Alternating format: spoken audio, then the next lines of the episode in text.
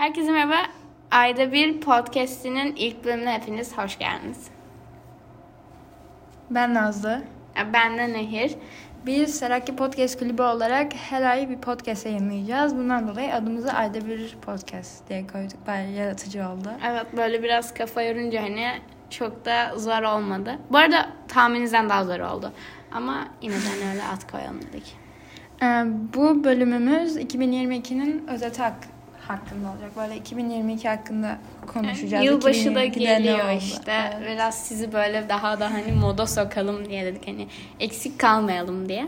Ee, 2023'te 2023 hakkında da hani bahsedeceğiz ileride. İkinci Elizabeth hani vefat etti. Hepiniz biliyorsunuzdur yani 19 Eylül'de. Ee, onun dışında Elon Musk Twitter'ı satın aldı. O da baya hani böyle şey gördü. Yani ilgi gördü değil de baya hani böyle bir dikkat Rağbet çekti. gördü. Aynen. O yüzden hani o da e, damgasını vurdu yani bu yıla. Elon Musk hatta böyle bayağı hani Twitter'ı sert kullanıyor mu diyeyim yani. Birkaç kişi kovmuş falan öyle tweetler atıyor. 44 milyar dolara da satın almış yani. Onun Onu da belirtelim ki fikriniz olsun. Ee, 2022'nin kışından beri süre gelen Rusya ve Ukra- Ukrayna savaşı var. Ya sıcak bir savaş ve böyle hani umarım daha çok kişi yaralanmaz, ölmez ve biter savaş. Yeni yıldan barış bekliyoruz yani. Koronadan çıktığımız için hani insanlar çok fazla e, böyle hani sosyal aktivitelere katılmaya başladı. Filmler olsun, tiyatrolar olsun, konserler olsun falan çok fazla hani talep gördü. Hmm, 2022'de en çok izlenen 3 filmi bundan dolayı derledik.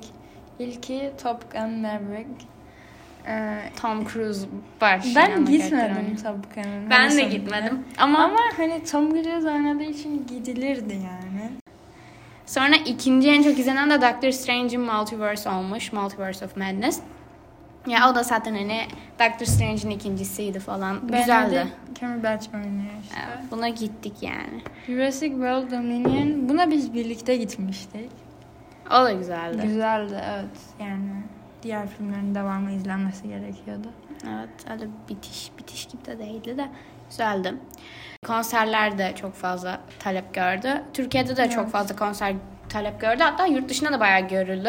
Yani yurt dışında çok fazla ünlü artık hani yapmaya başladı tekrardan. Özellikle böyle bu sene hani bence damga vuran iki konser Halsey ile Arctic Monkeys konseriydi. Evet. Em, Öyle ben ikisine de gitmedim bu arada. ben de gitmedim.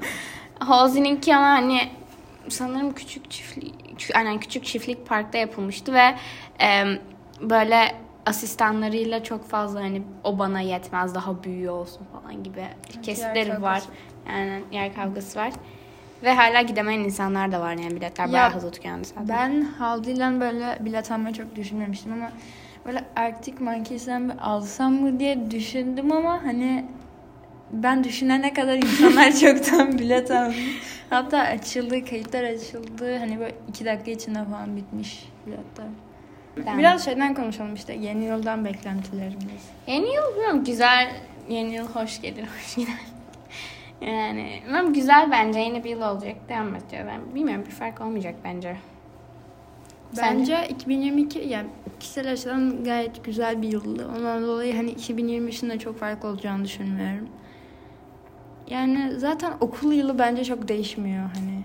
Okul süreci, okul olduğun zaman falan da yazın hani ne yaptığın önemli biraz bence. Yani. güzel. Okul bayağı hızlı geçiyor yani. Evet yani sanki böyle dün liseye ilk defa gelmiştim. Fun fact. Abartma.